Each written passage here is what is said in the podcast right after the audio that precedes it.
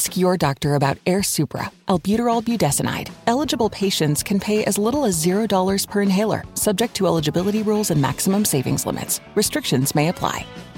Visit airsuprasavings.com to learn more. This episode is brought to you by Vital Farms. Isn't it bullshit to have to question where your food comes from? At Vital Farms, you can trace your pasture raised eggs all the way back to the source, the pasture. On the side of each pasture raised carton of eggs, you'll find the name of the farm where your eggs were laid. And when you look the farm up on their website, you'll get a peek at all the sunshine, fresh air, and open space the hens enjoy. Learn more and find out where to buy them at vitalfarms.com. Vital Farms, keeping it bullshit free. Night racing is back at Richmond Raceway.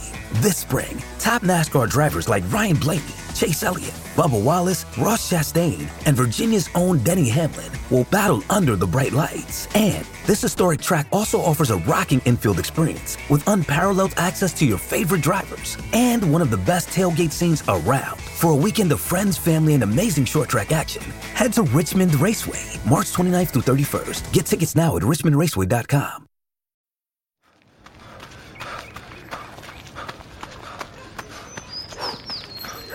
Going for your first ever run around the park. Literally running errands all over town.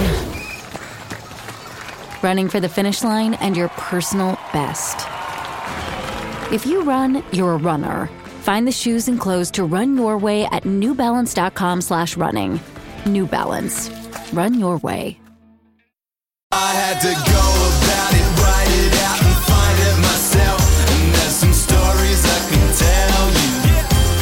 It is the homecoming episode of the Final Word Cricket Podcast. Adam Collins and Geoff Lemon, season 15, episode 11.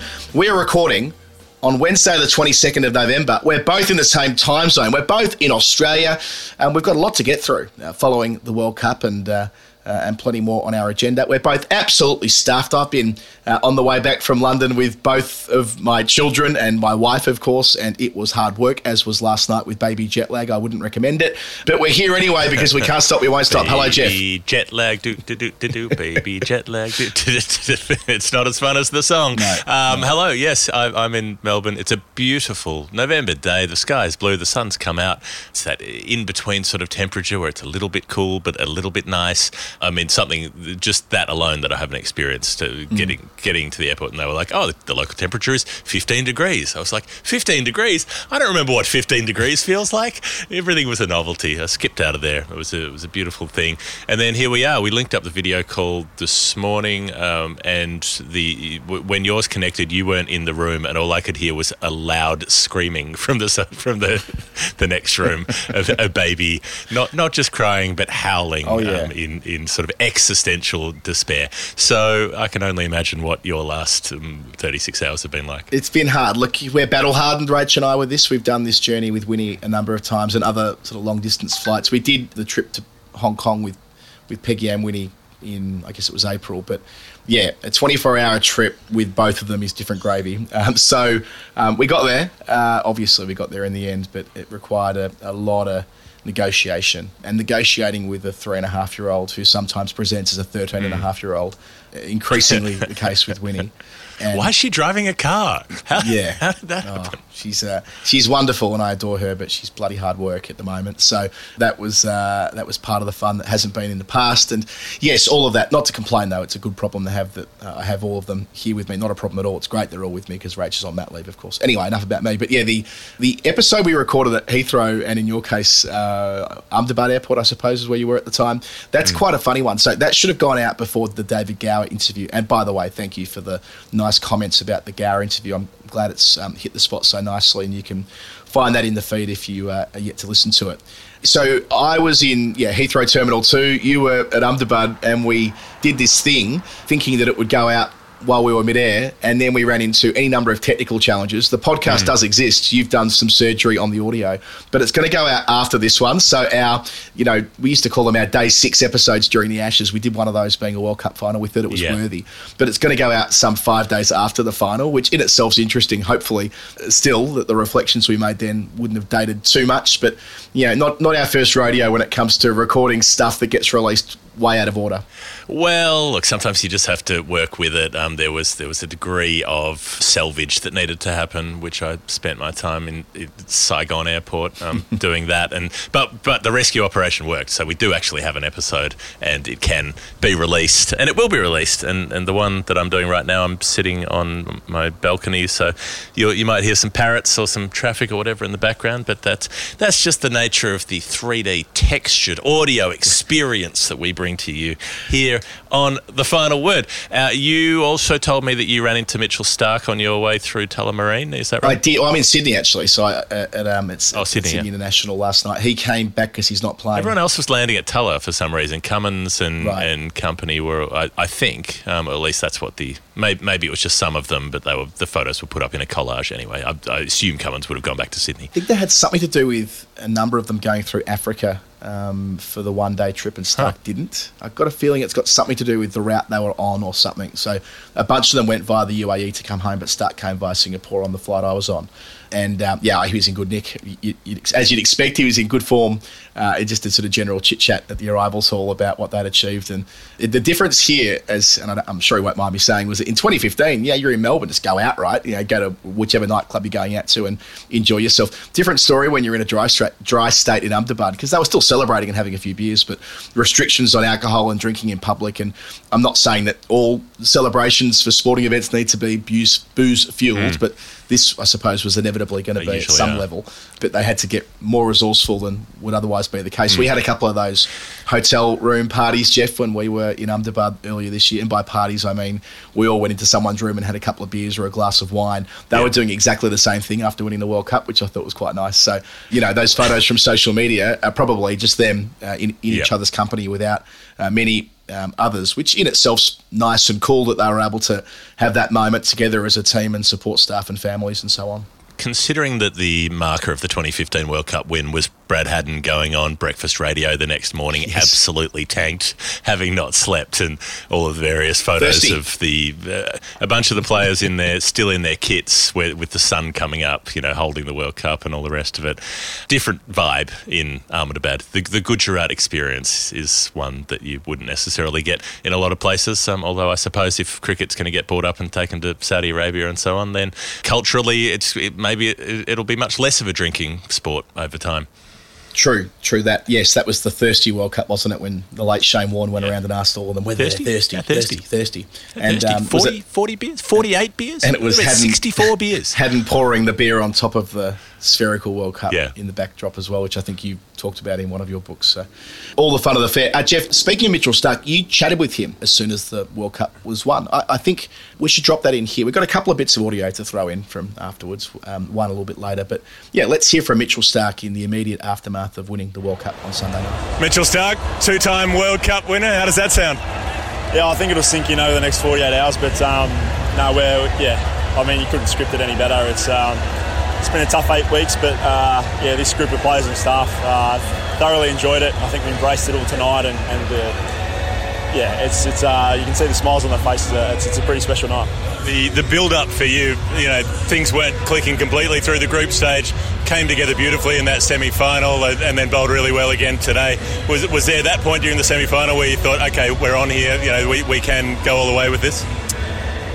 Um, we made it tough for ourselves, um, but we, I think that's that's been um, sort of a blueprint for us just to scrap when we need to and, and find ways. And I mean, none for 120 against Sri Lanka. It seems a long time ago now, and being 0 2, but um, yeah, it's been it's uh, it's been an incredible night and um, an incredible campaign.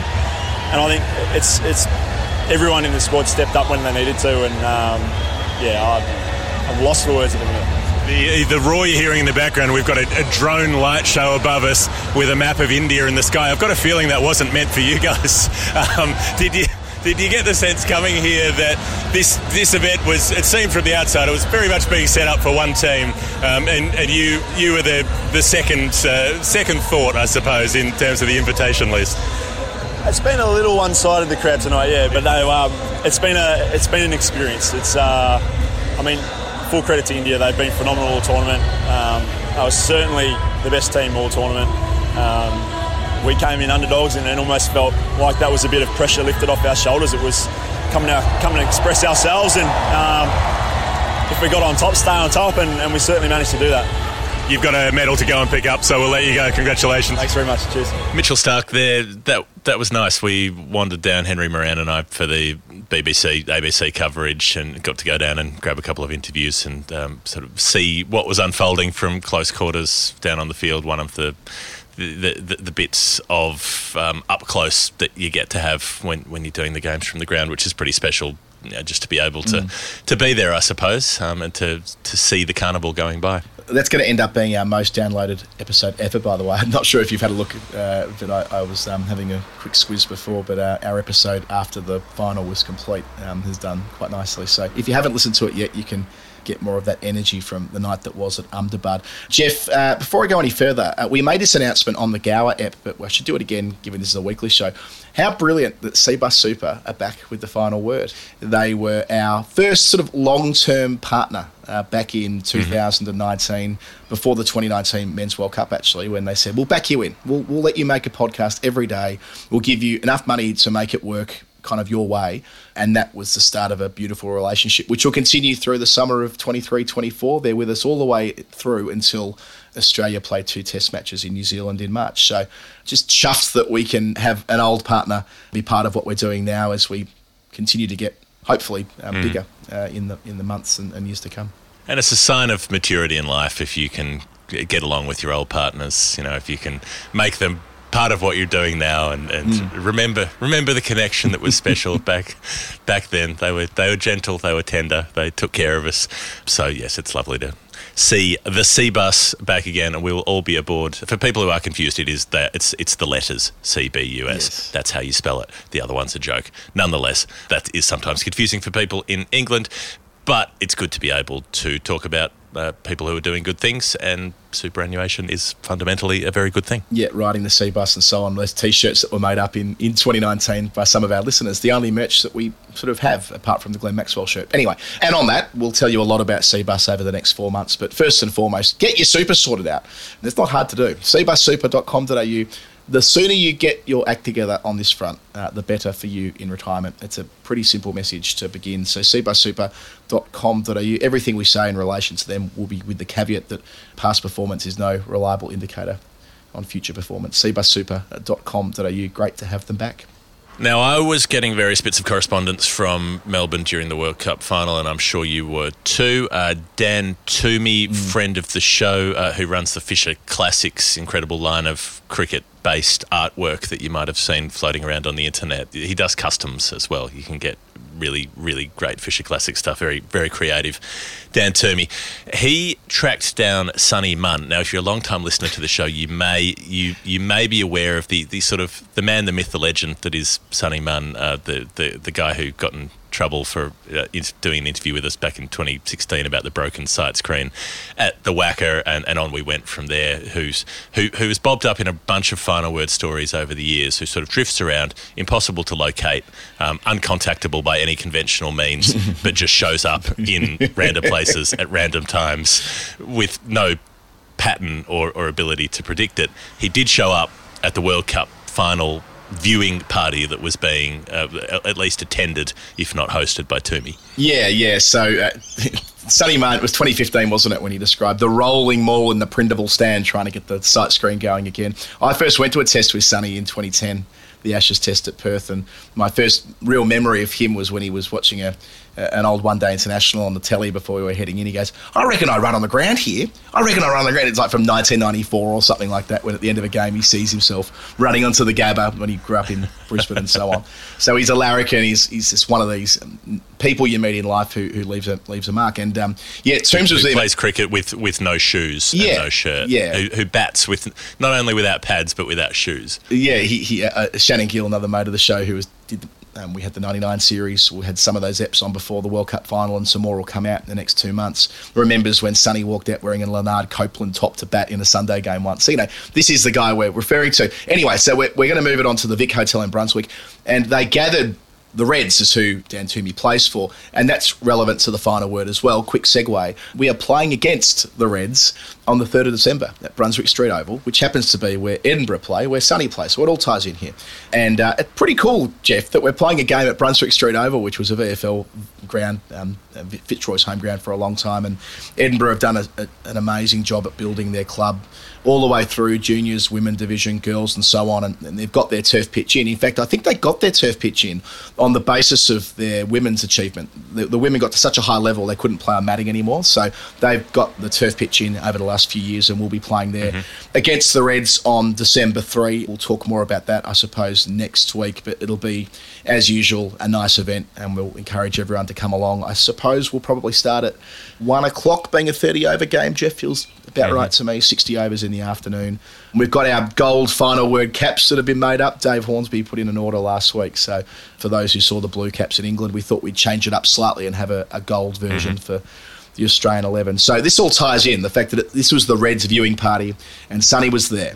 And, you know, being a Sunday night, it's a school night, right? You know, everyone's got work the next day. And the expectation was down the pub for the first innings and we'll all go our separate ways at the innings break. And then the game started going very well for Australia, that is. And at 11 p.m., there was a lock in ordered where nobody could leave. So suddenly, everyone who was there in this pub was told, You're not going anywhere. You are here till a bitter end. Australia have enjoyed success to this point.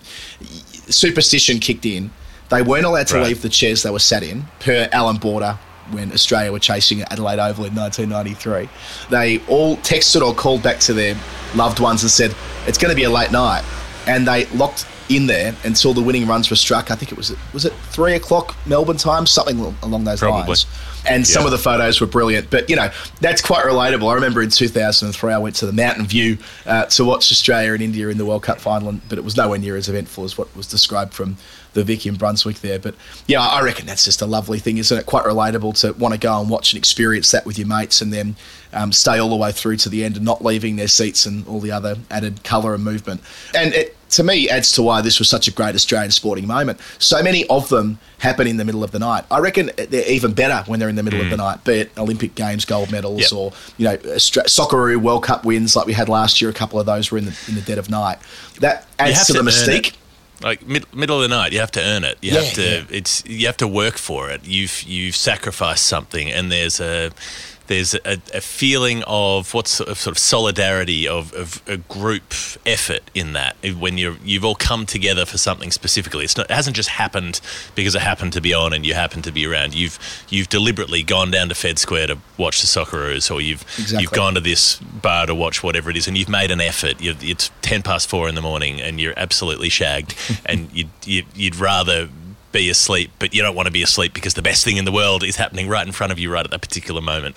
You know, those those moments of togetherness, like watching yeah, the the, the 06 uh, Socceroos come back against Japan, totally. Instance, you know, watching watching that in a jammed pub at stupid o'clock yeah. was so much better than it would have been if it had been at three o'clock in the afternoon. It's an outside chance we were both at the Royal Derby that night, Geoff. You know, in uh, in in, uh, in Fitzroy, the, the the Kaiserslautern miracle. But yeah, all of these um, all these moments that um, people will have had and, and the, the, togetherness that you're describing there adds to why it was such a, a, wonderful thing for Australian sport and so many more people engaged with it than I reckon would have been the case in, in 2015 where it was a home World Cup final at the MCG. But yeah, this meant an awful lot more. So well done to Dan and to Sunny. Another segue here, I talked about our um, game on the 3rd of December, which has been made possible, I should note on the way through, um, Jane Sieber, who is a great supporter of yours and mine, Geoff, through Patreon and has been on our on all of our um, trips and pub nights and came to England earlier this year. She runs Edinburgh these days, so she got us the ground. Mm-hmm. It, it all um, fits in perfectly. Two two icons. We're playing two icons, Adam. We're playing the Brunswick Street Oval as a cricket team, and we're playing the Corner Hotel as a live show. We're we're ticking off the Melbourne. We, we just need to do Hamer Hall for something next under the Arts Centre's fire, and then then we'll be absolutely set. So the Corner Hotel, the live show, tickets are selling really well. Yeah. Uh, like you know, like like we've feel very upbeat about it We at do. this point. So if you want one, grab one because obviously going to a, a bigger venue than we've done before, we're a little bit nervous, but that's actually working out. I've still got some leftover merch. Actually, you said there's only ever been uh, a couple of final word shirts, but I've got some other limited edition shirts from last year. There's probably about ten of those left. So if you want one of those, um, I've just, I just realised, you know, rather than putting them, posting them online, the trick is just forget about having them for a year, and then you can sell them at the live show a year later. Um, so work. those will be around, and and we and we're working on guests and so on. We're working on material. Um, we've got some things that we can't announce yet, but we will announce later. It builds the anticipation, all the rest of it. It's going to be really fun. Yeah, just to add to that, we're going to have a League Tees presence at the live show, Geoff, that I've not told you about yet. There will be um, some Glenn Maxwell t shirts available at the uh, live Hell show. yeah. And some other shirts, possibly, if we want to get our shit together between now and December 11. That option is available to us. I like how we're doing our Okay. podcast admin actually on the show, but that's um, that's a thing. Uh, and also, there will be a door prize supplied by Fisher Classics, mentioned Dan before. He did this at our last live show at the Seafarers in Melbourne.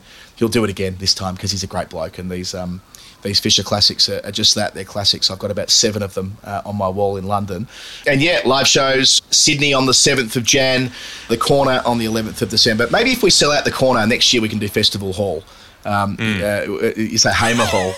Um, go to Festi Hall on a, on a Tuesday night. That, that, that could be something we could That's that's to. definitely an escalation of ambitions, I suppose. You know, the, Mm. Yeah. the final word at Colonial Stadium. all the uh, ticket links it's it's the link tree we have it's really straightforward in the show notes but also in all of our social media profiles the link tree final word thing you'll work it out and yes uh, bring your mates bring your uh, bring your cricket club uh, bring your uh, work party. These are the things you can do at the corner. It'll be bloody lovely. And in Sydney, if you go to the cricket during the Test match, Australia Pakistan, uh, make this part of your week, and we will try and make it as good a show as we can. Geoff, before we end this sprawling segment one, you can tell both of us are completely knackered. There's some more World Cup stuff, believe it or not. Adam Well, Zampa. I, I want an explanation because all you said to me in the lead up, you said was, "Did you see the Zampa thing?" I said, "No." all, all I saw was was Bharat Sundaresan post a tweet about saying that Adam Zampa has kept receipts. I'm not up to date on this. I assume it's internet drama. I hope it's internet drama, but I've deliberately not found out what Right. it is so that you can tell me now. It's very on brand. It's very Adam Zampa because he's been saying it throughout the tournament and putting like Instagram posts up with like receipts and so on, saying I've kept all of them. Uh, and I think this was it in one. He he just quoted a bulk of Michael Clarke text from the, the, the day of the Sri Lanka game. You might remember there was the, Mm-hmm. the story that Michael Clarke broke, as it were, saying that Pat wouldn't play that day. Remember that? Saying that Right. Cummins was going to be dropped. Cummins was going to be dropped. Yeah. and the other bits in this passage went to um, Australia's um, ability to win in Indian conditions. And I suppose even Too was- busy, too busy washing fucking penguins to captain the Australian cricket team. Focus on your job, mate. Overs thirty to forty. Fuck the penguins, mate. Penguins can look after themselves. yeah, all of that. And and this um, this passage from Clarke was kind of about whether Australia had a side that was capable of winning in Indian conditions. And, and and for Zampa, it's more about the batting, the critique, but it's also about Adam Zampa as the principal spinner and the number one spinner Yeah. in that team. Goes on to take twenty three Just- wickets. Justified criticism at the time. Yeah, Wasn't yeah, but, well. but you know, but Zampa goes on to take 23 wickets, the equal most for anyone in a 50 over men's World Cup, and he just posted it with a few emojis after, and I think that is the um, any spinner, any spinner. any spinner. That's right. Yeah, so he pulls level. I think Murali took 23 in a World Cup in, yeah. in 2007, possibly. But the point was well made by Zampa that, uh, well, that, well, rather not so much the point. It was the end of the point that he kept receipts, and I sometimes uh, don't enjoy when people say that. It, it implies that if you are critical of a side that turns it around, that you weren't right in being critical to begin with. That's not how these things work. But Zampa's a funny dude, and um, we always enjoy his left of centre commentary or outside the box commentary, and um, he's the kind of guy who can get away with this this type of thing. I, I hope, I hope he has a post lined up for the seventeenth of December. That's all I'm saying. Yes. that, that would that would put the icing on the cake. As far as that goes, Zampa Zampa's still in India, right? So we've got the. Right, I yeah. mean, I'd, I'd, I'd like to think like maybe we could even just boycott talking about these games on the show next week. But they, they're going to play five T20 internationals against India starting Thursday, Friday, and yeah. they're being they're being played in some very low key venues. They're in Hyderabad and Visakhapatnam, and you know the the kind of low key Indian venues that that have to get this as their little bump because they didn't get something during the World Cup. Hyderabad did have a, a game or two during the World Cup, but still, Uh, Zampa has stayed. A couple of players have stayed. Steve Smith has stayed. Maxwell has stayed, and then a couple of the, the Yeah. players who didn't play much, Sean Abbott, uh, and that's about it, isn't it? There may be one other who I can't remember. Look, I actually think this is fine. I think it's fine. Oh, they're it's playing fine a that T20 series. They're not there. Yeah, I think I think all of this is fine. I, I originally was quite cynical about this, but then I realised how hypocritical it was that I could say that in one breath and then be crit- and then um, be smashing England for how they treated those one days in Australia after the T20 World Cup. This is effectively that. This five game series is about Mm. Same next thing. year's T20 World Cup in the same way that England's one Yeah. England's one days in Australia last year were about this one day World Cup. They didn't take it seriously. Except, except no one will play. Except except none of the, Yeah. particularly the Indian squad. They've got their second tier squad. do. I mean, barely any of the players in this series will make the, the squad for next year. A couple might. It's a put your hand up series. You know, if you're Ruturaj Gaikwad or someone like that, you, you might be able to make your case to get elevated to the senior team. But uh, in terms of preparation, I don't think it actually contributes anything much. I I think it's mostly for the World Cup guys. I feel a little bit sorry for because they'd love to get back with their families now and, and celebrate a great World Cup success. Instead, they'll be in India for another two weeks. The two that stand out to me, well, there were three that always stood out. Right, Warner, Smith, and Head. What on earth were they doing in India? After winning, hmm. after a World Cup, even if they didn't win it, even if they're bundled out, when they've got Test cricket commitments in Australia in a few weeks' time, Yeah. and that does require. I know there's no Sheffield Shield game for them to play, although technically speaking, they could play one on the 28th of November. I'm not sure whether Warner, who's now pulled out of that trip, Warner said he's knackered, coming home, not going to play the T20s in India, and he's been replaced by uh, Jack Wildermuth, I think. I'm pretty sure he's the replacement. Hardie, Aaron Hardie. Oh, Aaron Hardie. My apologies, Aaron Hardie. Another bowling all the. Jack Wildermuth you have when you're not having a Jack Wildermuth. Yeah, that's right. The guy that overtook Jack Wildermuth is the you know the down the queue um, all rounder if a couple of them got injured. Anyway, I digress. The the Warner story though got complicated by Cricinfo putting up a tweet celebrating Warner's one day career and running through his great stats in World Cups. And Warner quote tweeted and said, "I'm retired. I'm not done." Words to that effect. He did though. He said he said during before the he? Ashes, he said I'll retire uh, from 50 over cricket after the World Cup, Test Ah, cricket right. in, in Sydney, and T20 cricket. I want to go through until the T20 World Cup next June. So he did say that that was going to be his last tournament. Okay, that, that's not how I remembered it. I remembered him doubling down. I went to that press conference at the Oval when he was being cheeky about whether he might. This this know. was the one at the training ground before. It was before the WTC I see. final. Um, Yeah, yeah. He, he did a he did a little stand up with the Australian journalists right, yeah. at Beckenham. Is it? Yep. Middle of you know fair, fairway south of London, and he said yeah he was. Very explicit. He said, "My goal is get to the 50 over World Cup, get to the Sydney Test, and get to the T20 World Cup, Okay. and then make way across formats." So, you know, so now he's backtracking because he, cause he's had a Well, good World Cup. I don't know. Yeah, I mean, you know, he's entitled to change his mind. If the facts have changed, goes on. If the, He- yeah, if, let's so- just, yeah, let's just step back from this for a second. he's right? so close. I'll just say one thing. Yep. He's so close to 7,000 ODI runs. Well, I know the you know, milestones are bullshit, but like at least he could tick over that. He could he could knock off one or two of the other. There's only, a, you know, I, I talked about this on the show a little while ago. The players ahead of him, the Waugh brothers, Gilchrist, Ponting, and Clarke. I think that's it. So you know, he's already in the Okay. company of the greats and, and could go could go further up that list. Not that that's the reason to do it, but it'd be be cool to see. Let's play this game. If David Warner wanted to keep playing one day cricket, what's on the horizon? Not a lot of bilateral cricket, we know that. There's the Champions Trophy in two years' time in Pakistan. Well, it probably won't be all Asterisk. Pakistan. It'll be it'll be somewhere. I, I put up something during the week. Pakistan's games might be in Pakistan. Yeah, that, that's it. I put something up during the week. The Champions Trophy really should be a 32 team single elimination March Madness style tournament. I realise what it should Oh, be. yeah. That's exactly Like what it should Cup. be. It'd be fucking awesome. Anyway, but what if Warner's thinking, I can play till I'm 41 in this format, you know? 37 now. What if he's thinking, I'm not going to have any test commitments? He won't play domestic cricket. He'll play Big Bash, but he won't have any like wider. Um, he won't be playing the Sheffield Shield or anything. He might think, well, if I'm a T20 circuiteer, and he's always had the game uh, that could transition from Test to T20 and one day cricket's been a format which he's had an outstanding record, as you've already described. What if he thinks, well, I don't know, South Africa, not quite four years from now, it'll be three and a half years. They'll play that tournament early in 2027, I would have thought. I think I'm right in saying that. You know, three and a half years on the carousel to get round to that. It's not completely outside So the he'd realms of only be 40. Yeah, he could Wouldn't be even 40. be 41. Yeah, yeah. Anyway, dead a dream. Um, Steve Smith is still in India though, which I think is just ridiculous. Yeah, Um, Steve Smith, I don't know. I guess this is him trying to signal to anyone who'll listen. I am not a spent force as a white ball cricketer. I want to play in the T20 World Cup next year. I hope the selectors have the presence to manage that a bit with Smith, and not just in 20 over cricket either, Geoff. Like there will come a time when Smith is no longer an automatic selection in Australian teams across the board. And that's going to take some careful management. And I don't know whether maybe there, there might have been an opportunity here to say to him, you're not going to be part of the T20 World Cup. You know, get home and play a Shield game where you could have a, a, a much longer career still as a test player, whether that's a bit of a misstep because he'll come in cold.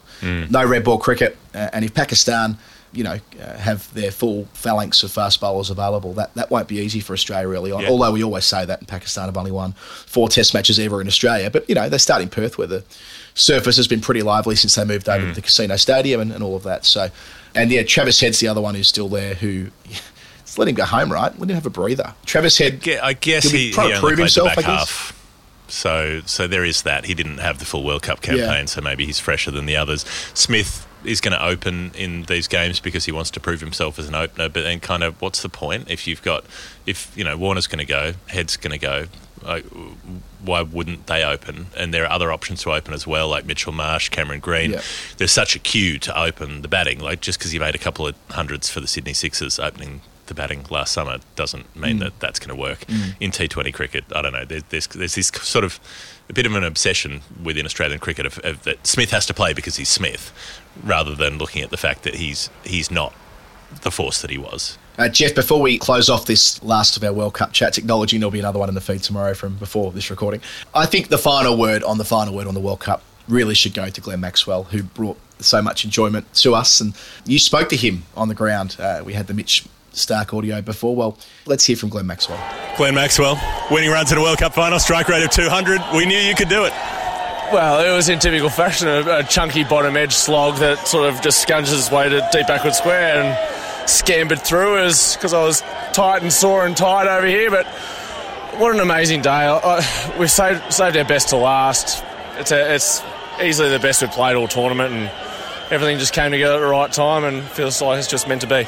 Fair to say that coming here, most people thought you were up against a huge ask. Like, did you appreciate the magnitude of that? Did you realize? Did, were you thinking how difficult it was going to be, or were you thinking about how you were going to get it done? Oh, I think we actually did really well to, I suppose, just concentrate on what we needed to do. And the the main things that we talked about before the game was silencing the crowd, and and that was by doing what we do really well, which was sticking to the basics, adjusting to whatever conditions we were. We had no idea what that pitch was going to do, and um, just trying to, I suppose, um, adjust on the go. And I thought Pat did a brilliant job. Even I think it was his first first or second spell to almost change tactics straight away, go to short ball, slower ball bounces in the early part of the match, and really change the momentum of the game. And um, we chopped and changed our bowlers a heap and um, kept them guessing. And um, yeah, I, I felt like we built pressure throughout the middle by doing really random stuff. Uh, but we we all bought into it. Um, we knew that was going to be the game plan, and and then watching Heady and Marnus do the job is um, yeah, it was pretty sensational.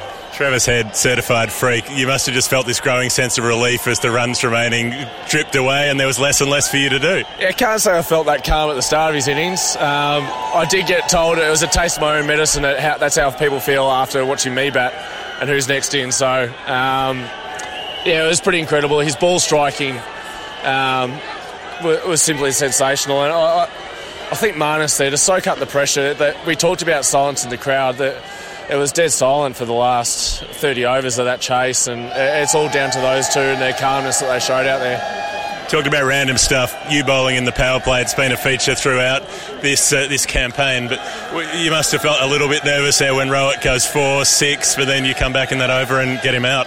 Yeah, I was hoping that anything less than 20 was going to be a bonus. Um, but yeah, to, to get him out, I, same thing. Heady, Heady did a great job getting back and taking that catch. He doesn't take that catch. Who knows what we're chasing? Um, Rohit's in unbelievable form. Um, he was he was pumping it everywhere, and um, for him to take that catch under pressure, crowd, everything that we talked about, and um, it just felt like we held our nerve in big moments the whole way through that game, and um, yeah, just so so excited. And you've got a World Cup winners medal around your neck. Got one in 2015. There's number two. Does it feel better? Does it feel different? How is it to double up? Uh, it feels feels so much more hard earned. I, I reckon. Obviously, we are expected to probably win in 2015 in front of our home fans in Melbourne. To do it here against um, probably the best side in the world at the moment, uh, they were undefeated through the tournament in their own conditions on a pitch we had no idea what was going to do. In front of 100,000 of their adoring fans and to put that all aside and, and, get the job done, play our best game in the final, I think that just makes it all the more special. It's been a lot of fun watching you guys over the last few weeks. Enjoy the night. Cheers. Thanks, Geoff. That's Glenn Maxwell, a really lovely moment that just wandering around down there and running into him just after he'd had his medal put on. He's carrying the trophy, the biggest smile you've ever seen in your life. He sort of ran up and, yeah, I mean, uh, I don't know, they're, they're a my my heart has really been as warmed watching cricket or, or, working in this ridiculous business as, as being able to uh, have a little share in, in that moment and just seeing up close what it meant to him to be there to, to be part of that team and to be to be carrying the Brad Haddin Memorial Cup off the field um, to try to work out how to drink beers out of it. So that's us for segment one. Except that I should remind you about VPNs. Yes, I've just got home, so I, I will now need my VPN if I need to pretend to be in India, whereas in India I needed it to pretend to be in Australia. Sometimes I need to pretend to be in the UK because I'm trying to watch little clips on Twitter of something from uh, some uh, TV broadcaster that doesn't want me to see it. There are all kinds of reasons why you might want a VPN because it tells the internet that you are somewhere that you're actually not. So you can go to a different country virtually in order to book flights in a local currency or book hotels in that currency.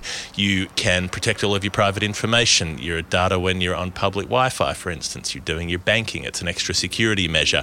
There are all of these reasons why having a VPN is good. It's very simple, it's a little app. You get it on your phone or on your computer, you turn it on, you choose your desired location, and you pay a very modest monthly or yearly or two yearly fee, and you get a big discount on the two year one with uh, NordVPN. Yeah, I've been reminded over the last 36 hours making my way back to Australia that things can be complicated when moving from country to country and different phone carriers and all the rest of it. But NordVPN makes much of this much easier when it comes to where you need to be. And as you say, Geoff, we've had the huge discount going. Uh, NordVPN uh, dot com forward slash TFW. Four months free on a two year plan and no risks either with a 30 day money back guarantee. The link is in the show notes. We've been talking about NordVPN over the last four or five weeks. This will be the last time we do it for now, but it's been great having them with us on the show. NordVPN.com forward slash TFW. If you've been sitting on the fence, do it now. Get yourself the fastest VPN in the world. More from us in a sec. Ask your doctor about Airsupra, albuterol budesonide. Eligible patients can pay as little as $0 per inhaler, subject to eligibility rules and maximum savings limits. Restrictions may apply. Visit airsuprasavings.com to learn more. This episode is brought to you by State Farm. You might say all kinds of stuff when things go wrong, but these are the words you really need to remember. Like a good neighbor, State Farm is there. They've got options to fit your unique insurance needs, meaning you can talk to your agent to choose the coverage you need, have coverage options to protect the things you value most. File a claim right on the State Farm mobile app and even reach a real person when you need to talk to someone. Like a good neighbor, State Farm is there. Sweet Tarts dared to combine sweet and tart. But we didn't stop there. We combined soft and bouncy to bring you new Sweet Tarts Gummies Fruity Splits. A uniquely delicious dual sided gummy with one side that's sweet and one side that's tart. But entirely smooth and squishy. Mmm, a powerfully perfect combo. Sweet Tarts. Dare to combine. This episode is brought to you by Hyperice the leader in advanced warm up and recovery technology. They have tons of innovative products, like Venom heated wearables to help soothe sore back muscles, Normatec compression boots to speed up recovery and increase circulation, and Hypervolt massage guns to improve mobility. Loved by athletes like Naomi Osaka and Erling Haaland. Try them yourself. Get 10% off your order with the code MOVE at hyperice.com. Hi, I'm Isa Guha, and you're listening to The Final Word with Adam Collins and Geoff Lemon. This is the final word homecoming edition. Geoff Lemon and Adam Collins on Australian soil, uh, hands on our hearts, singing the anthem. No, we're not. It's a shit song. Get a better song. I love that they played ACDC during the yeah. trophy presentation at the World Cup, by the way.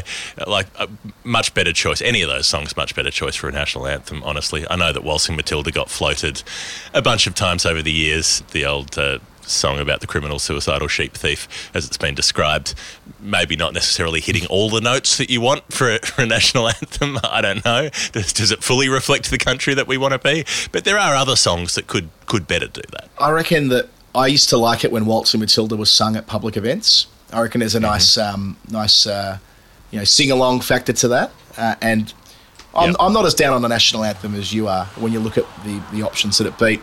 It's only been there since 1978. Like, it's still a relatively new song. But yeah, if replacing it, I Am Australian would be brilliant. The challenge there, of course, being that there's too many references to Indigenous Australians. There's no way in the world, there's no way in the world that would get up if you're Mm. trying to put that to um, uh, anyway. That's that's a whole other thing. But I reckon it would have got up 25 years ago, a bit like the um, voice referendum. 25 years ago, it might have been more successful than it would be now, changing the national anthem to, to "I Am Australian." But anyway, I, I didn't expect to be talking about this today. But we're both tired, and mm. we're gonna we're gonna we're gonna trail off from time to time. We're going to ramble. We're both tired, which also means we're not doing a nerd pledge today because I did not have time to do one in between getting off a plane and trying to sleep and then waking up to record this show. So I sort of did half of one, but I'm not satisfied fully with the story. I've got some spreadsheeting I need to do on that before I, launch it into the show. But anyway, story time will be coming up. We'll be looking to catch up on some of those pledges if you've been waiting and if you've been waiting for a revisit or anything like that or a reply to your message in the inbox, then bear with us. That that's on the task list over the next couple of weeks to catch up on all that stuff. Right, what do we have? Segment two. What do you got for me? Yeah, well, this is kind of their pledge adjacent or story time adjacent. I wanted to start this segment before we get into sort of more weighty stuff from the ICC by telling you, Geoff, that Andrew Samson's been in touch. Okay, so uh, let's go back a couple of months. Remember, I told you the story of Indika de Saram? He's the Sri Lankan player who played uh, international cricket between 1999 and 2009, played all three formats as an all rounder, but hadn't played first class cricket for a decade and then popped up in August just before his 50th birthday. And as you know, you know, uh, we have had an interest in old players in first class cricket and those playing in their 50s on Storytime. And Samo wrote me a note on the weekend. Hi Adam, hope all is well. After various delays to the tournament and matches rained off, the 50 year old Indika de Saram is finally playing another first class match. So, yes, he has taken the field at age 50 over the weekend. That was for who he, uh, he was actually leading. They gave him the captain's armband for Panadura Oh, yes. against the Sri Lankan army in what's known as the Sri Lankan Major League. I have no idea where that fits into the um, first class pyramid, but that's how Mm-hmm. um, he's playing again by virtue of this club Panadura. And look, he And taking on the army on his own. That's brave. yeah, yeah, the Sri Lankan Army Sports Club uh, is the full title of the side they were playing against. And it didn't go especially well. So his comeback game, he made 61, and we got quite excited about that. Um, but he got a second bowler here. He was knocked over, and they were knocked over for 213, that old final word number. 213. Then they bowled out the Army for 72, and he didn't get a trundle. And then Panadura were none for 17 when they shook hands. join the army. Dad said, son, you're fucking high. so they, they shook hands at none for 17, so it must have been another rainy game. So after all those rain interruptions, his return doesn't make a run, doesn't take a wicket, doesn't take a catch, doesn't affect a run out. So he, he might have been on the team sheet and captain at age 50 and tossed the coin, but technically speaking, he hasn't made a contribution in his 50s. So we'll keep an eye on that as well. Not to say we're going to be covering domestic Sri Lankan first class cricket too much on the show, but the story of Indika de Saram is one that I'm, I'm keen hmm. to keep on, and we might even get him on story time or something like that to learn how and why he's decided to make this comeback as a 49 year old and what it means to him to Right. be, uh, you know, a, a professional. Well, at least first class. I'm not sure how professional it turns out to be for him um, and whether he's earning money from it. But at least uh, back again, racking up first class fixtures with a five in front of his age. Yet, yet to get a stat in his fifties. That's That's that's, yeah. the key thing there. No, you know, how many hardball gets has he had? how many Carlton drafts has he had? Chew man, Indika de Saram, doing a great job down back. It's fitting, it's fitting that you're um, it's fitting that you're uh, raising stats and footy stats uh, in the week that Ted Hopkins passed away. By the way, I'm not sure this is probably not that relevant to many people, but um, you know the hero of the 1970 grand final, brought on at half time, Barassi ordering the handball. Didn't have a substantial football career outside of 1970, but played his role as the champion and hero of I don't know top three grand finals ever 1970 hard to go past that with the with the comeback against Collingwood and, and he's the guy who started champion data all the information that we take in from footy these days Ted Hopkins later in life um, Right. as an older guy said hang on there's a market gap here and I remember he was on the on the grand final footy marathon and told everyone all about how he did it and how he came up with this idea about 25 years ago and now it's a, a big part of why you know the true man is giving you the stats and giving you the Carlton drafts Yeah. and uh, and anyway, I don't know if that was worth mentioning, but I've mentioned it now. Barassi passed away, the coach of that grand final a couple of months ago, and, and now the, the champion of it, Teddy Hopkins. I think it was worth mentioning, and I've always been interested in because there's a degree of subjectivity in how you interpret the stats as well, right? Like what Mm. was a you know what's a clanger and what's a Yes.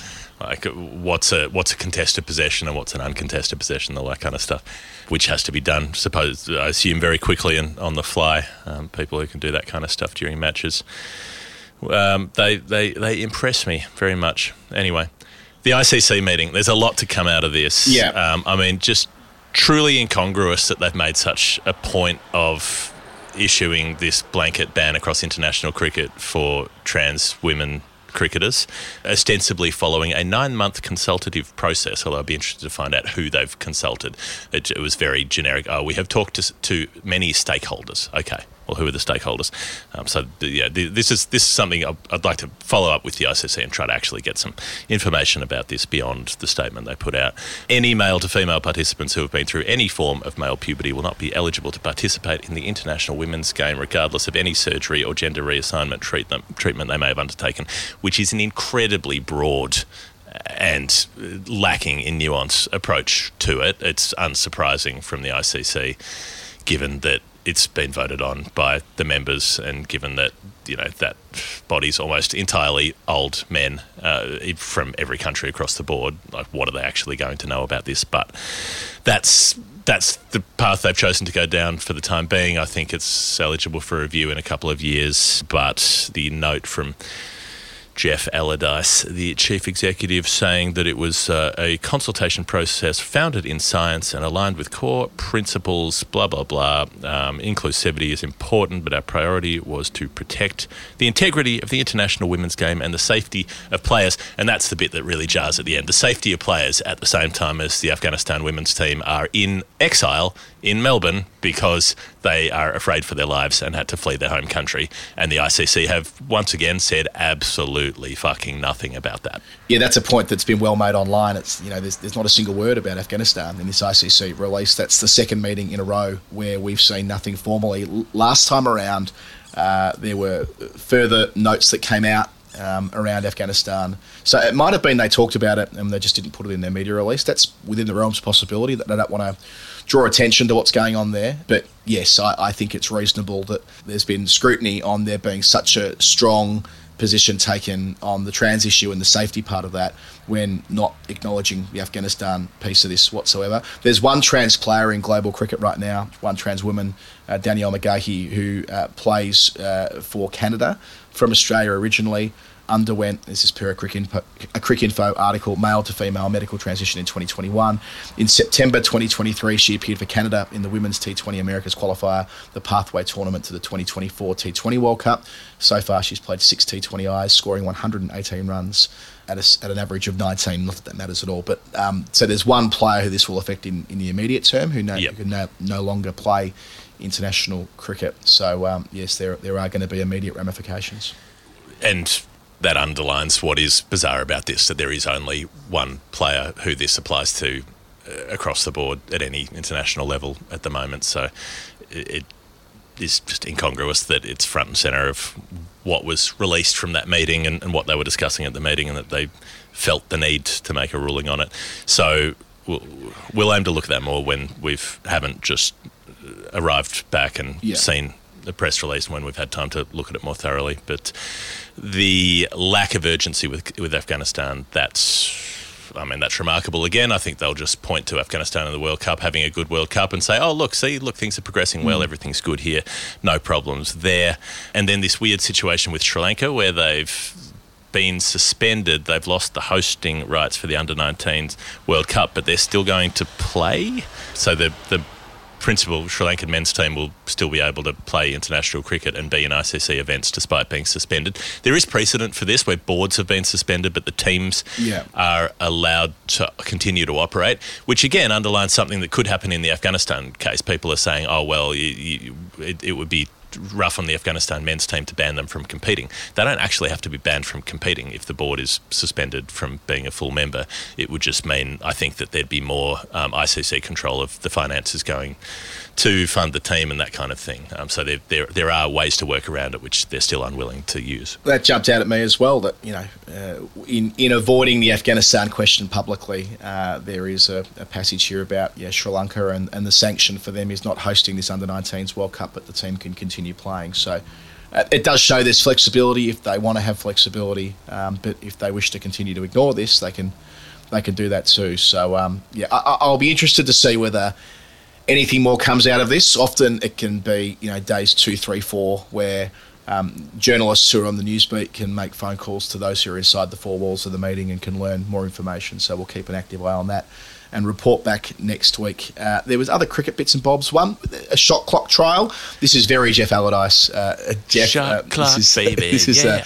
um, in summary uh, between December 2023, so next month, and April 2024 in men's 50 over and T20I cricket, uh, there will be a trial. This is not unusual, by the way, to use one day cricket and T20 cricket to to uh, to trial advances that they're trying to implement Super in the sub. future. Super sub being one of those, um, another being front foot no ball technology, another being uh, there was something else a couple of years ago where they anyway the point is is that it's a good idea to use international cricket to, to see whether it works in a stress test if you like and how it will work according to the media release, is that if a team's not ready to bowl the next over within 60 seconds of the previous over being completed, there will be a five run penalty the third time it happens in an innings. So if you overrun the shot clock thrice, you will lose five runs or there'll be five penalty runs. Like I say, it's got Geoff Allardice's fingerprints all over this, and good on him for having a crack.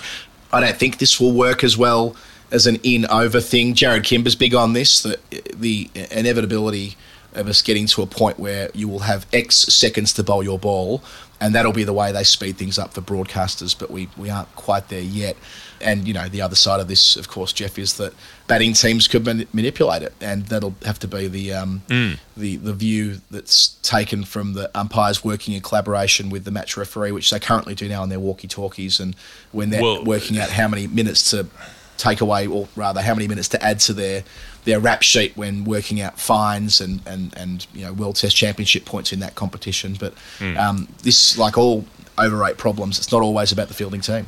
Luckily, there's never been any controversy with umpires and timing and the amount of time that the umpires say has elapsed versus the amount of time that somebody else says has elapsed. That hasn't been an issue. So, um, look, this this is interesting, right? That's, uh, the, the language is clear enough that uh, the batting team, I think, can't manipulate it as long as the bowler's ready to bowl. If, if the batting Right. team holds up things after that, then they'll be okay as long as the bowler's at the top of the mark ready to go. But but yeah, what's the penalty for the batting side for wasting time? You know, where where where do they get hit for dicking around, you know, changing gloves every over, wandering off to talk to their partners, all the rest of it. So I, I like it in a way because it, it, it sort of gets rid of the five minute conference before the start of an over when you should know what you're doing. But equally, if you're a team who's good with your overs and you're ahead of your over rate, why shouldn't you be allowed to have a longer chat ahead of a crucial over if you want to? You know, if you're New Zealand who are routinely ahead of your over rate and you want to spend an extra 30 seconds setting up the field for a particular attack, haven't you earned that right by being ahead of your over rate for the rest of the time? Yeah.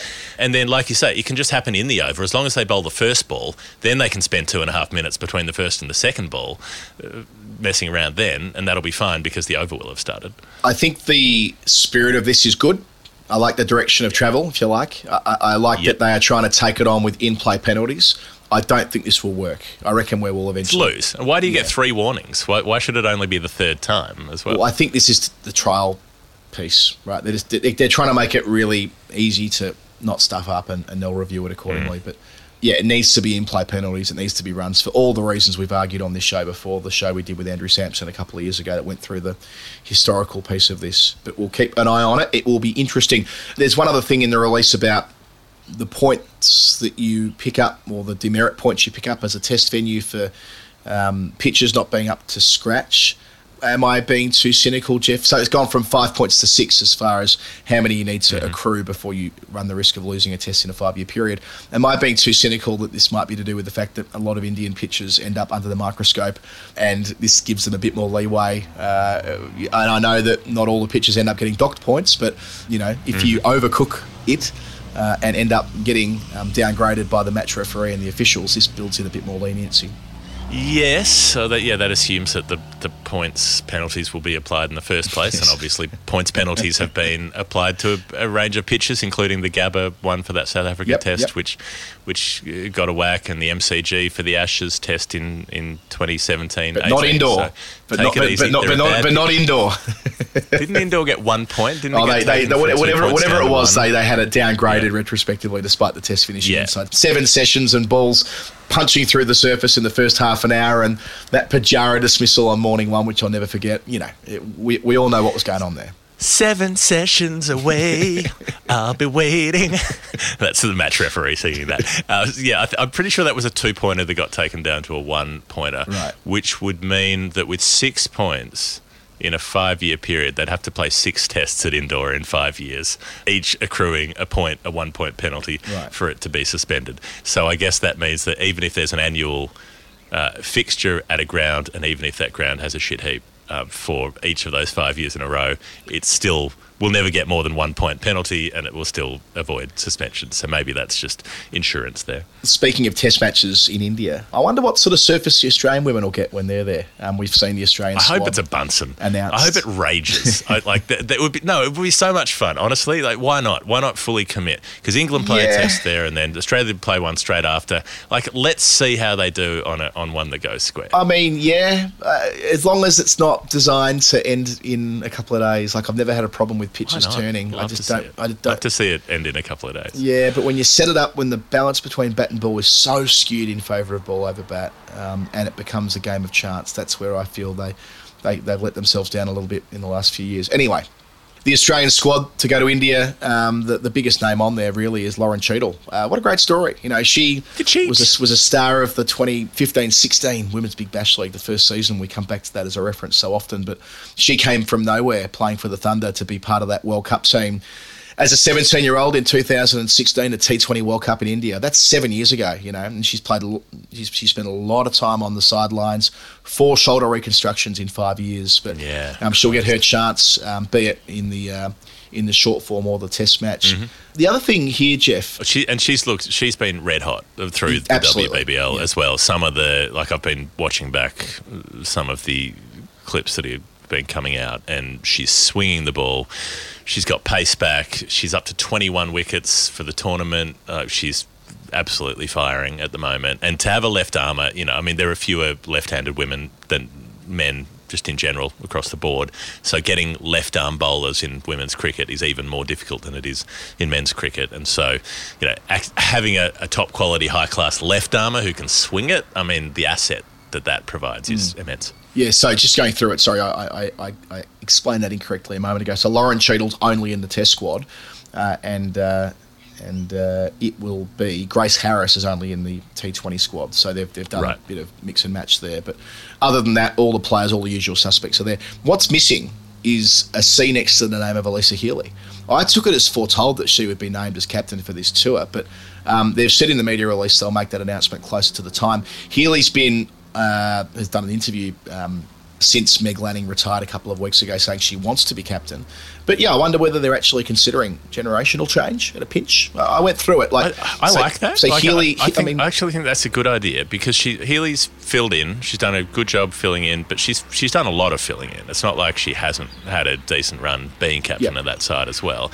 She's been around forever. She's got that seniority fine, but wouldn't it? Couldn't it be an asset to move on to a next generation and Ash Gardner particularly? Um, given that she's risen so much, she's a, a guaranteed pick in all formats, and she's already a leader on the field. Like, why not actually take the opportunity to move on, to move beyond that generation that was running the game for so long? It's a fair argument. Like Healy turns 34 in March. I think she's earned it. I think she's earned it, Healy, you know, even if it were for a year or two. But that isn't always enough. Sometimes it's about wanting to make a, a, move, right? So Gardner's 26 at the moment. Beth Mooney's 29, could split the difference.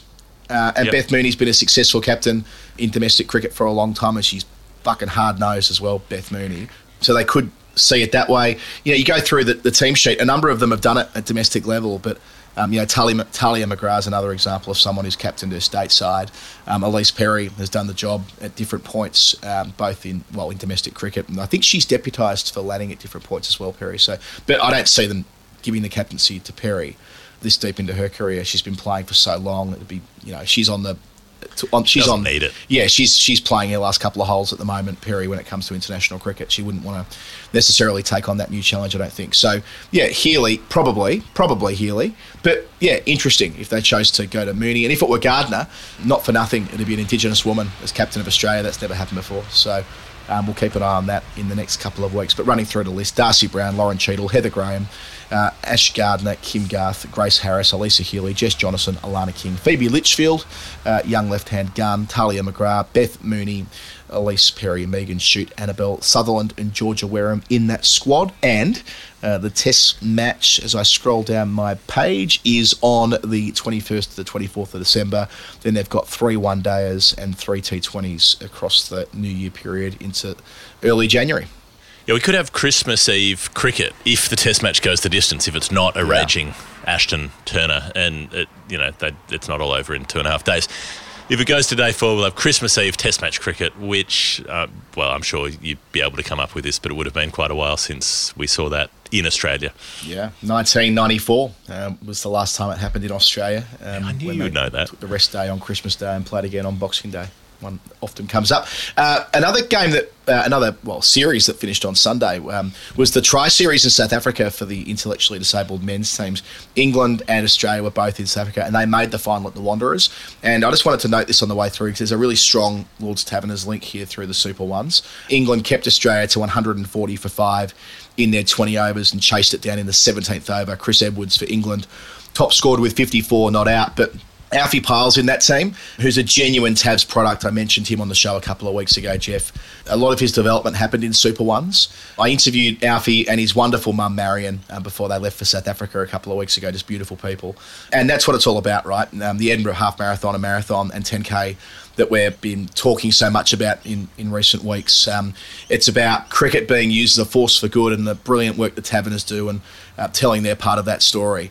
We've had a heap of people sign up since we last spoke. Geoff, Michelle Garland, RJ Sugavanam. We've got Dan Price, his big mate Max, who played for the final word 11 up in Edinburgh last year. Jim Robertson was just in touch as well. So we're building towards that goal of 50 runners.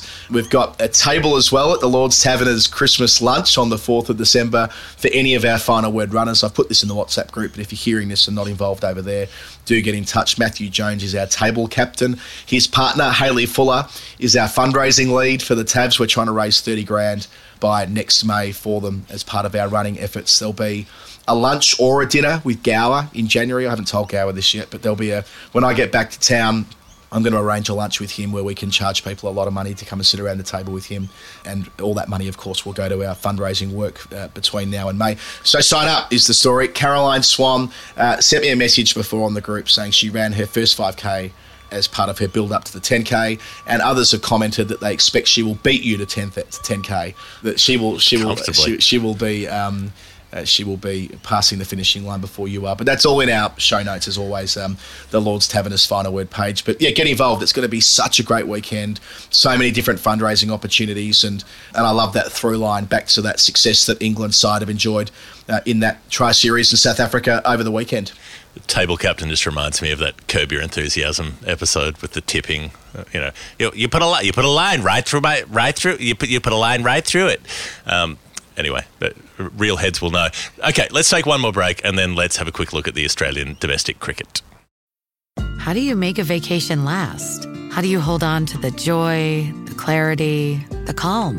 Easy. You go to Aruba. You'll spend your time relaxing on cool, white, sandy beaches and floating in healing blue water. You'll meet locals brimming with gratitude for an island that redefines what a paradise can be. You won't just feel great, you'll feel relaxed, renewed, and ready for life. That's the Aruba effect. Plan your trip at aruba.com. This episode is brought to you by Indeed. We're driven by the search for better, but when it comes to hiring, the best way to search for a candidate isn't to search at all. Don't search, match with Indeed. Use Indeed for scheduling, screening, and messaging so you can connect with candidates faster.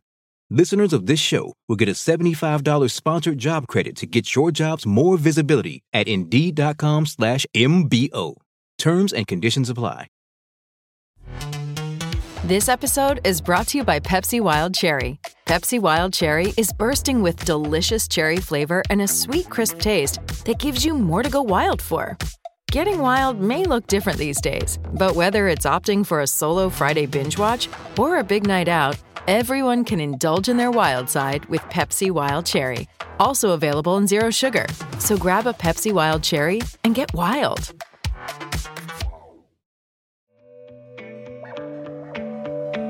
G'day, guys. This is Jimmy Neesham. You're listening to The Final Word with Adam Collins and Geoff Lemon.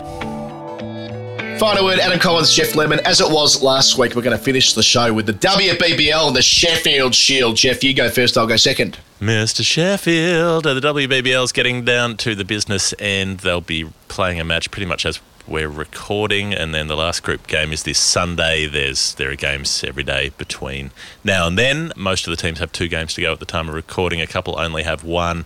It's pretty much set. The top four, the order isn't set, but it's it's probably set who's in. Adelaide, you'll be pleased to know, uh, running hot. They've just gone top of the league. They beat both the Sydney teams and slipped ahead of Perth, who lost to Green Sydney, um, the Sherbet Greens. Chamari Athapaththu starring for them took a couple of wickets in that game before making 77 off 53 balls um, and smashed up the Scorchers, who Go were on. top of the table before that. She's she's second run scorer in the season Yes. um, at the moment, Chamari, with 451 runs, which, as we talked about last week, given she wasn't even picked up in the draft initially, which which seemed criminal, um, she's she's made them pay. She's shown her value.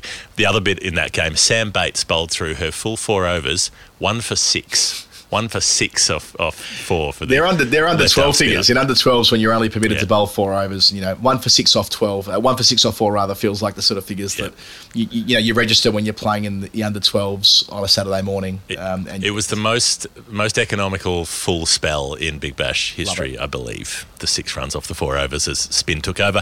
Perth did beat Pink Sydney though. The the sixes in the game where you might have seen the Erin Burns catch going around on socials. Yet another. I mean, she makes it look so much better than anyone else. It's always both heels off the ground, both hands in front of her body, the full flying dive. I mean, she times her dives better than anybody. I posted up the highlight reel that Hypercost put out, which is extraordinary and and ends with that incredible bit of fielding on the boundary in the semi-final when the Sixers beat the Renegades off the last ball. It's uh, probably the most ridiculously good bit of just sequential relay fielding that maybe I've ever seen. Burns taps back to Ailey, the throw into Healy, the Yes. spin with one glove off, throwing down the stumps at the non-striker's end to tie the game, go to a super over and win it. Absolutely ridiculous stuff. She just does it So, like Erin- she does it so regularly. Erin Burns is the other thing. Like Yeah. she's a ripper of a person too. We ended up having breakfast with it, breakfast with her pretty much every morning at Fairbreak this year because they have their young baby, which I think uh, is about halfway between Peggy and Winnie. Anyway, you know, all the parents ended up congregating together. She's a ripper. But um, how many of those highlights has she got across the years in the Big Bash? She's the greatest fielder in that tournament's history. I think it's fair to conclude.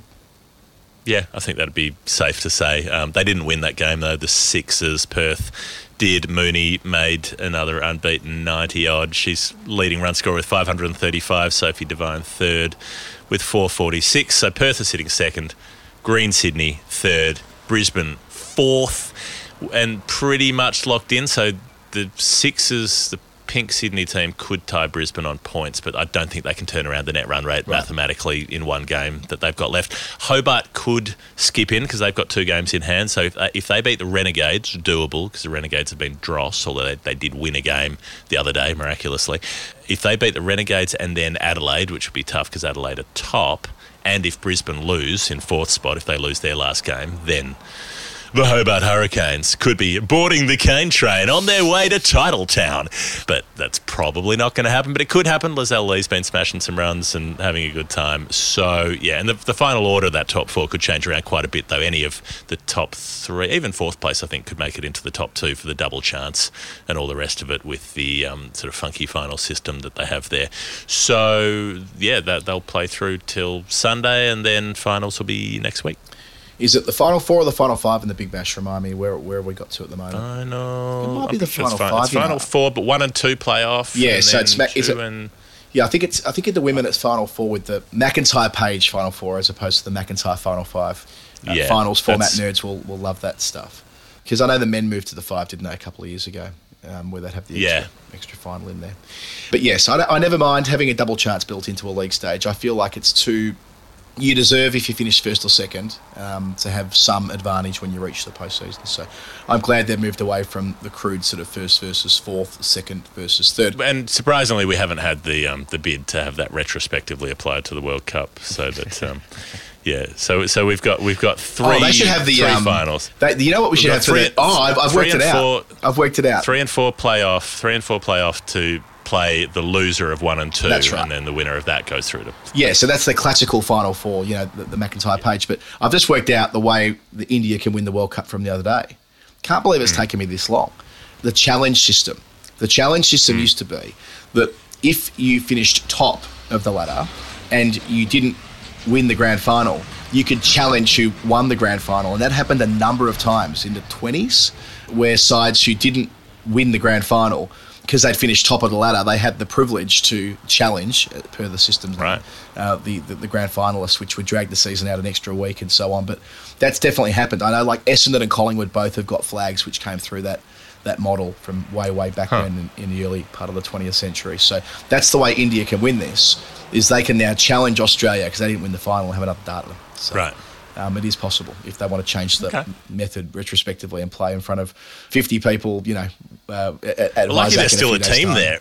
It's going to be a bit weird when Matt Short's opening the batting for Australia in the World Cup final number two in in Visakhapatnam. Yeah. Uh, Geoff, you, you mentioned the uh, the cane train uh, for Tassie. Uh, they've still got some chance of boarding it in the women's. Tell you what, that's what's happening in the men's, uh, and by that I mean the Tassie men's Sheffield Shield side are having a great season. I got it wrong last week when I said that we were in the final round before the break. There's one more round next week, starting on the 28th. But um, last weekend, second thriller in a row for South Australia. Last week they got over the line by you know a couple of runs, um, knocking over Usman Khawaja, which was what became the final ball of the game.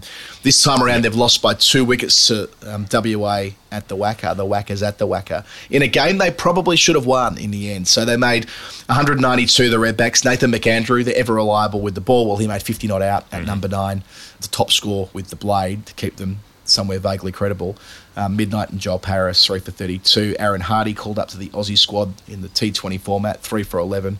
Couple for Lance Morris. Then WA only make 204. They don't make the most Couple of it. Dev. Um, the uh, the uh, Bet Cartwright made 40. Uh, the hotel. Uh, Nathan McAndrew three for 39. Jordan Buckingham three for 46. Then South Australia to keep um, with this theme of scores around 200 made 212. They were bailed out by the lower order for a second time. Ben Manenti made 66 at number eight. Harry Nielsen 51 at number seven. For those who have been following Hunt's scores, I know you have been closely, Geoff. You made five and 16, so you missed out here Mm. after making an unbeaten 160 last week in their win. And WA set 201 for victory. So, yeah, all four scores in that game were between 192 and 212. There can't be many first class fixtures that have gone the distance where all four scores are that closely grouped. Anyway, one for Andrew Samson. Four scores and seven years ago. Indeed. Um, and they get there in 62 overs, WA, their, their target of 201. But it's, um, yeah, kind of keeping the theme of middling scores. Bancroft made 27 to go with his 20, again, in that in that race to replace Warner. Jayden Goodwin had a fair bit of work to do, 21 year old left hander. They were 106 for six and they were 147 for seven. Then Teague Wyllie walks back out after retiring hurt, joins Goodwin. They get it to 168 for eight when Wyllie's out for 20. Then Corey Rocchiccioli joins Goodwin and they get them home. 25 not out and 47 not out, respectively. So um, they held their nerve to win that game after losing one to New South Wales the previous weekend. And South Australia find themselves back in the pack. It feels like they've had a great season, but somehow they're fourth on 19 points, albeit with the teams grouped up pretty closely together at the moment. Still a much better season than a lot that they've had recently. Yeah, I think they'll like. I think they'll make a Shield final at some point with this group if they can keep them together. Um, Victoria back on the winners list after uh, playing it poorly at the Junction the previous week. Back at the G where they enjoy so much success. They've beaten Queensland by 119 runs. Some drama before the toss. So Michael Neser was set to play, then had to leave and rush home because his twins were born. His partner Olivia um, had their twins and had to get back to Queensland as quickly as possible. They've, they've arrived a little bit early. So Neser missed out. Second time in a month, he's had to leave a game at short notice as well. And Steketee was also crook, expected to play, pulled out at the last minute. So Jack Wildermuth, who um, I was talking about earlier in the show, took the new ball instead. 27 overs, 12 maidens, 3 for 49 if you don't mind. Bowled out Victoria for 300, which, you know, you'd probably take if you were Queensland bowling first there. Harris made 73 after 100 last week. Handscomb 66 started the season pretty well. The youngster Kellaway 48. And then Queensland in response only made 219 though and Wildermuth after taking three wickets, top scored with 40 odd. Lots of starts, they didn't go on with it. Scott Boland. Scott Boland, Geoff. You know, I think we both might have thought the Boland story was done. Maybe, possibly. It's not. It's not done. He bowled the house down by all reports. Four for 47 in the first dig. Try and dig out the clip of him working over Bryce Street. It was quintessential Scott Boland. It's like oh yeah, I, it's I like saw it 15 with, um, deliveries. with, You've seen it with already. Adam White's commentary. Yeah, um, yeah, with- really and, good. and Whitey's just just losing his shit by the end of it. He just doesn't. He's just like, oh, oh, another one, another one. Yeah, it's it's great commentary. Contain himself. Yeah, it's great commentary and great bowling. So Victoria do the job with the ball. Then they make 190 for nine declared to set the game up. Sutherland made 66.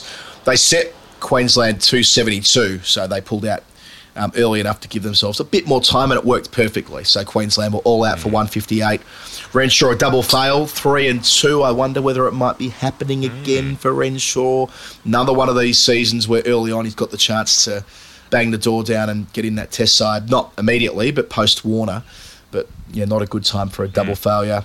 And Boland None finishes. of them have made runs in that round except Harris. Yeah, Harris 73 is the only one, and Bancroft a couple of starts. Boland four more wickets to give him eight for the match at the perfect time, Four and Sutherland, the captain, picked up four as well. I wonder how many Test matches Scott Boland might play this summer. I wonder how they'll manage the, Hmm.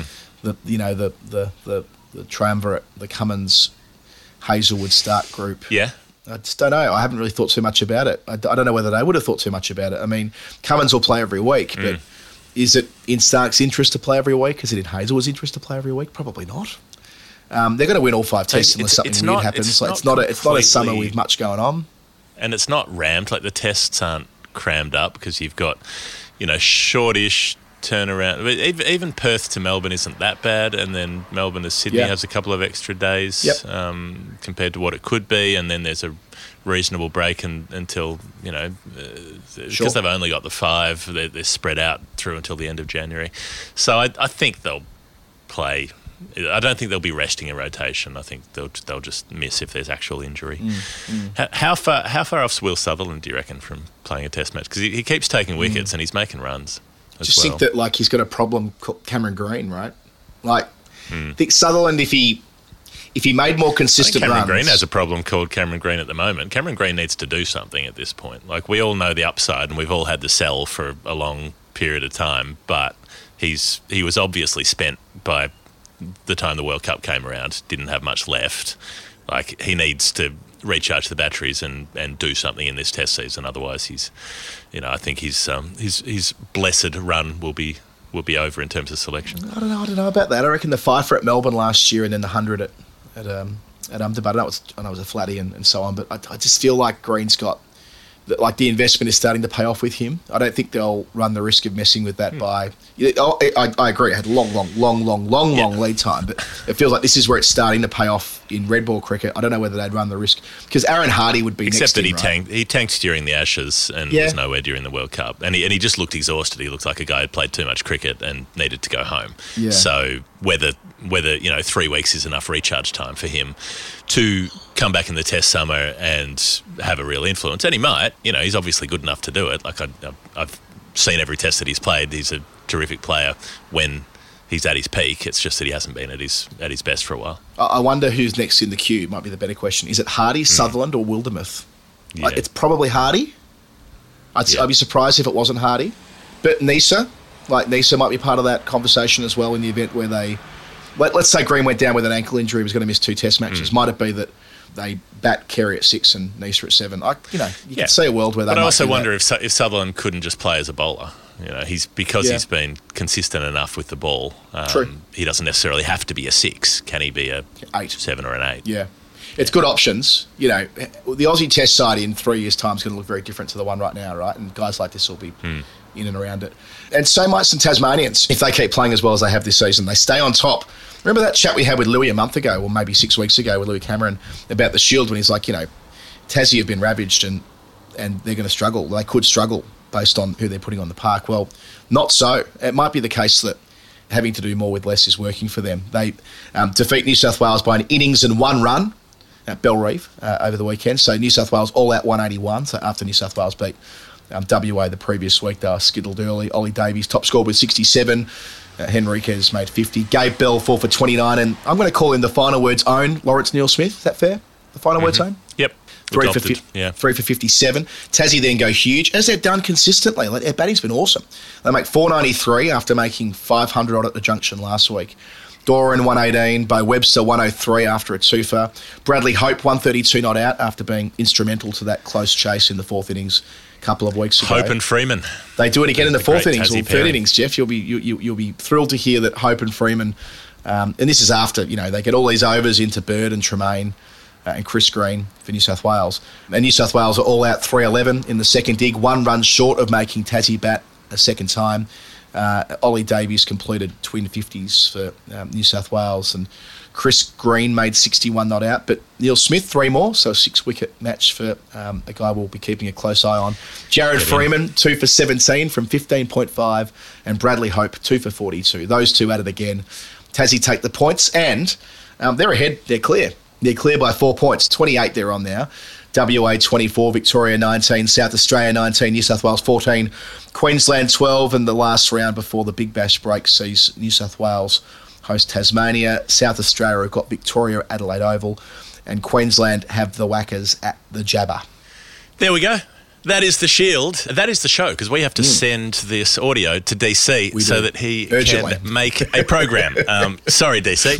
Things got a little bit out of hand as they tend to do when we start talking about Will Sutherland's prospects for the Australian Test team and all the rest of it. But this has been the final word, the homecoming episode in season 15. Here we are. We're back in Australia. We've got a big summer ahead of us. We've got Test matches. We've got Christmas. We've got New Year's. We've got live shows. We've got live cricket matches. We're playing on December 3rd and on January 26th Yep. in Melbourne and in Sydney, respectively. Those are the games on the field, and we've got the live shows on Jan- uh, December 11th in Melbourne and January 7th. Is it 7th? You've got it. Um, Sydney? This is the final call to action. Buy a ticket to the live show. Both, ideally. Tell your mates. Yeah. Buy a Glenn Maxwell t shirt. They're still on sale.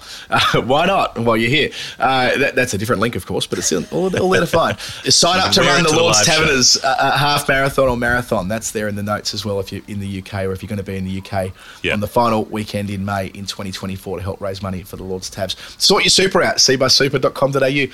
Lots of things to remind you of. So many things to do. Yeah. This is a, this is this, yeah, this is too much homework. Um, I, I don't think a lot of people are going to be at the Melbourne show, the Sydney show, and running a marathon in Edinburgh in May. But across the spread of those things, you might be involved. And, anyway, and, and there might be some. The, the, the, the, the perfect spread would be attend a live show, play a final word game, be it Melbourne or Sydney, right? I can see Yep. I can see people doing both of those. Signing up to the half marathon and buying a t-shirt and sorting your super out. That might be a bit much to ask, but Yep. you could do most of those things if you really wanted to. You could sort your super out and use the use the dividends to buy a T-shirt that you wear to play in the final word eleven and attend the live show. That is the the clean sweep, and go. that is the end of the program. This All has been the final word. Geoff Lemon, Adam Collins. We'll see you very very soon. Ta-da.